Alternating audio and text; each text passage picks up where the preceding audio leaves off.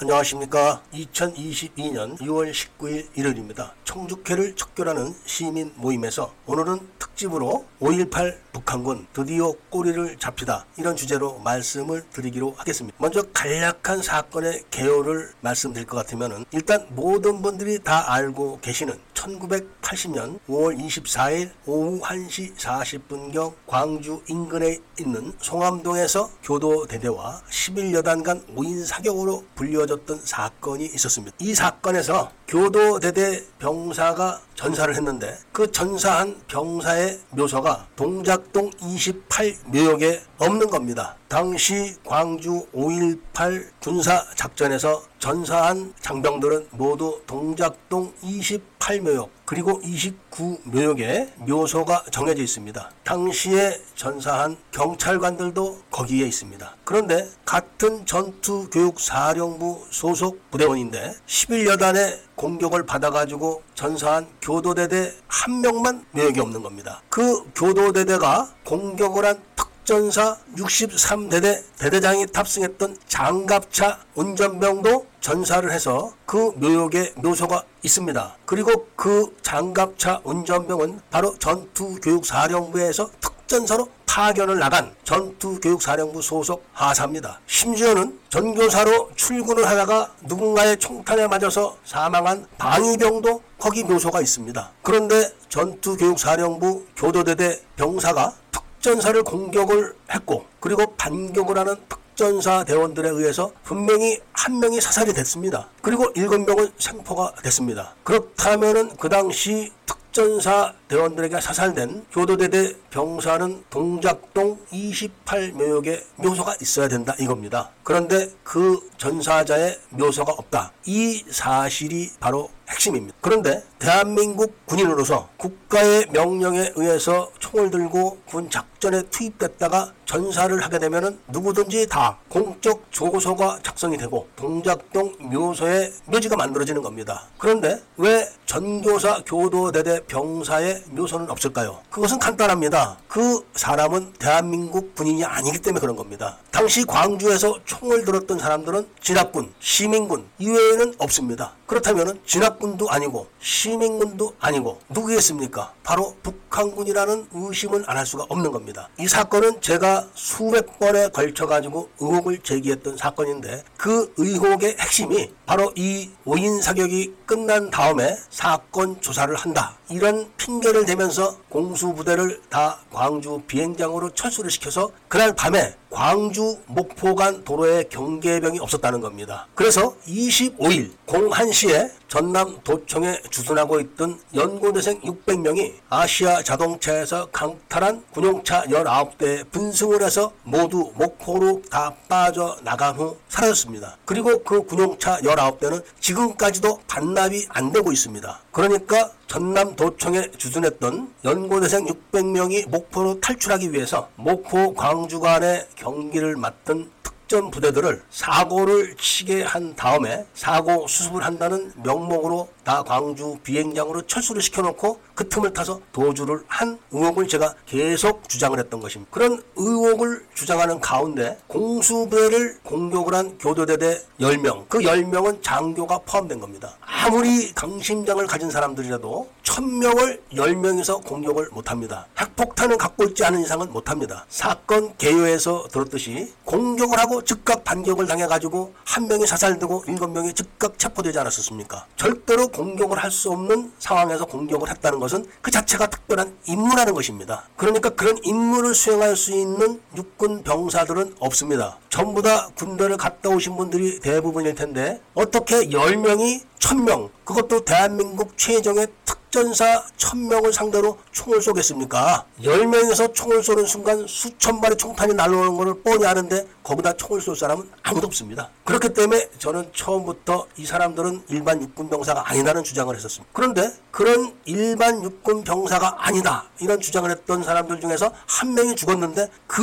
죽은 병사의 묘소가 동작동에 없다는 겁니다. 그건 뭘 말하겠습니까? 바로 그 사람들은 한국군이 아니었다는 것을 말하는 겁니다. 이 사건이 끝나자 마자 왜 전교사 부사령관인 김기석 소장이 작전사 11여단장에게 구두로 빨리 코브라 조종사에게 얘기해서 그 사람들을 다 죽여라 이런 명령을 내렸겠습니까? 증거를 인멸하려고 했던 겁니다. 그래서 그런 명령을 들은 코브라 조종사가 그 명령을 서류로 써달라고 해서 받은 후에 현장에 가서 보니까 한국군 병사 옷을 입고 마크가 있어가지고 두 번이나 가서 안 쏜 겁니다. 여기서 최웅 장군도 많은 의심을 받게 됩니다. 왜냐하면 최웅 장군은 21일 저녁에 도피 탈출을 했다가 미군 레이더 기지 앞에서 연고대생들에게 체포됩니다. 참모들과 함께 체포돼가지고 군복을 다 벗겨서 팬티바람이 되고 총이고 뭐고 다 뺏겨버립니다. 그리고 많은 협박을 받았을 겁니다. 11 여단장이 호로가 된 경위는 바로 24 단이 차량 14대를 빼앗길 때 거기에 음모가 있었기 때문에 그런 겁니다. 그러니까 11여단장이 어디로 도피 탈출한다는 무전을 음모를 해독해가지고 미리 알아서 거기로 가가지고 잡은 거죠. 그리고 11여단장을 문초를 해서 공수부대의 실탄을 누가 줬는가를 캐물었던 겁니다. 왜냐하면 21일 날 오후 3시 30분부터 4시까지 11여단 62대대 4지역대 65명이 수협 빌딩 옥상에서 400발 이상의 실탄으로 머리에 수건을 두르거나 빨간 티셔츠를 입거나 목에 수건을 감거나 완장을 찾거나 이런 요주의 인물들을 다 사살을 한 겁니다. 그게 402명입니다. 그러니까 연고대생 600명의 주력이 다 몰살을 한 거죠. 그래서 실탄을 누가 줬는가를 11여단장을 체포해서 확인을 했고 11여단장은 준 적이 없다는 사실을 확인했고 전교사 내에 누가 배반을 했다는 것을 알게 되는 겁니다. 그래서 사격을 해서 전멸을 시켰던 62대대 4 지역대를 전멸을 시키기 위해서 11여단의 행군 제대를 선임 대대가 아닌 62대대를 앞장을 세웠던 겁니다. 62대대가 앞장을 서게 되면 4지역대 차량이 앞에 있기 때문에 바로 63대대 차량에서 희생된 사람들처럼 수협 빌딩에서 사격을 했던 4지역대 대원들이 전멸을 하게 되어 있었던 겁니다. 그런데 바로 한 병사가 설사를 하는 바람에 부대가 바뀐 겁니다. 이 행군 제대를 정상적이지 않게 바꾼 게 바로 최웅 장군일 확률이 굉장히 높은 겁니다. 기록에는 11여단 참모장이 행군 제대를 이렇게 짜라고 명령을 내렸다고 기록되어 있습니다. 뿐만 아니라 전교사 교수 부장인 육사 출신 김병혁 준장이 교도 대대장에게 병력을 출동을 시키기 전에는 교도 대대가 매복을 나가야 되는 지역이 바로 24단 관할 지역이었습니다. 그렇기 때문에 10시 50분경에 24단에게 작전 구역 변경을 명령을 해서 그 지역을 교도 대대가 인수를 한 겁니다. 완전히 계획적인 거죠. 10시 50분에 작전 구역 인수인계가 끝나고 と 즉각 김병엽 소장이 누군가에게 제보를 받았다. 이런 핑계를 대면서 교도대 대대장에게 출동을 명령하지만 11여단에는 지원을 나간 전교사 병력들이 있었습니다. 그리고 안내 장교도 전교사 소속입니다. 그리고 무전기가 개방돼 있었습니다. 두 부대는. 그냥 무전으로 호출을 해서 11여단이 맞냐? 이렇게 물어보면 끝나는 겁니다. 그럼에도 불구하고 그런 조치를 취하지 않았고 전교사에서 파견 나갔던 장갑차 운전병을 한국군이 아닌 부대원을 한국군 군복을 입혀서 90mm 무반동 총을 쏴가지고 전사를 시킨 겁니다. 영상에서 보시는 것처럼 전교사의 상황 보고서는 간단합니다. 전교사에서 올린 상황 보고서에는 11여단 전사자만 있는 겁니다. 그 전사자와 함께 전사했던 전교사 장갑차 운전병의 전사 기록은 거기서 빠져 있는 겁니다. 그러니까 그 장갑차에는 무전기가 다 있고 뿐만 아니라 11여단에게 무전을 확인해도 아군이라는 건 즉각 알아냅니다. 그리고 사격을 받은 11 여단 병력이 반격을 해서 즉각적으로 고지를 점령해가지고 매복 병력을 다 체포를 한 겁니다. 그 과정에서 한 명이 사살됐습니다. 그 사살된 병사가 정말로 한국군이라면 동작동에 묘소가 있어야 되는 겁니다. 지나가다가 누가 쐈는지도 모르는 총탄에 맞아서 죽은 방위병도 전사 처리를 해서 동작동 국립묘지에다가 묘소를 만들어줬는데 명백하게 작전 명령을 받고 매복 들어가서 교전을 하다가 전설을 했는데 묘소가 없다. 이게 말이 되는 게 아닙니다. 묘소가 없는 거는 물어보나 마나 한국군이 아니라 그런 겁니다. 그런데 전투교육사령부에서 한국군이 아닌 사람들을 한국군 군복을 입혀 가지고 공수부대를 공격하는 작전을 실시를 했다. 이거는 바로 전투교육사령부가 대한민국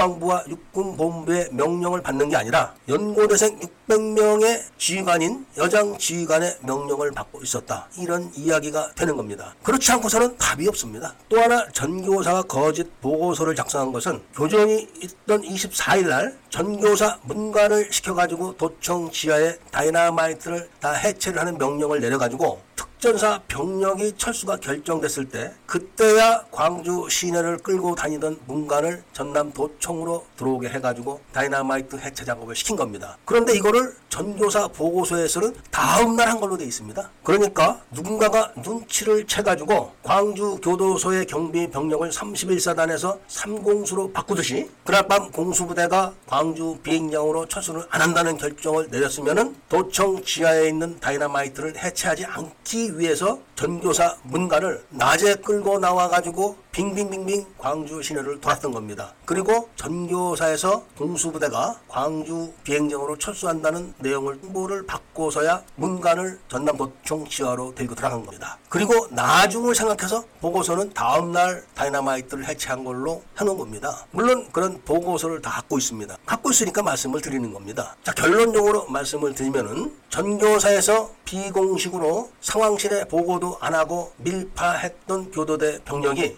전사를 해도 동작동에 갈 수가 없는 그런 신분이었다. 그런 신분은 시민군 아니면 북한군밖에 없다는 말씀을 드리면서 오늘 이야기는 여기서 마치기로 하겠습니다. 청, 청모 회원 가입을 해주시고 구독을 꼭 해주시면서 좋아요와 알림 설정도 부탁드리고 이야기를 들어주신 데 대해서 감사드립니다.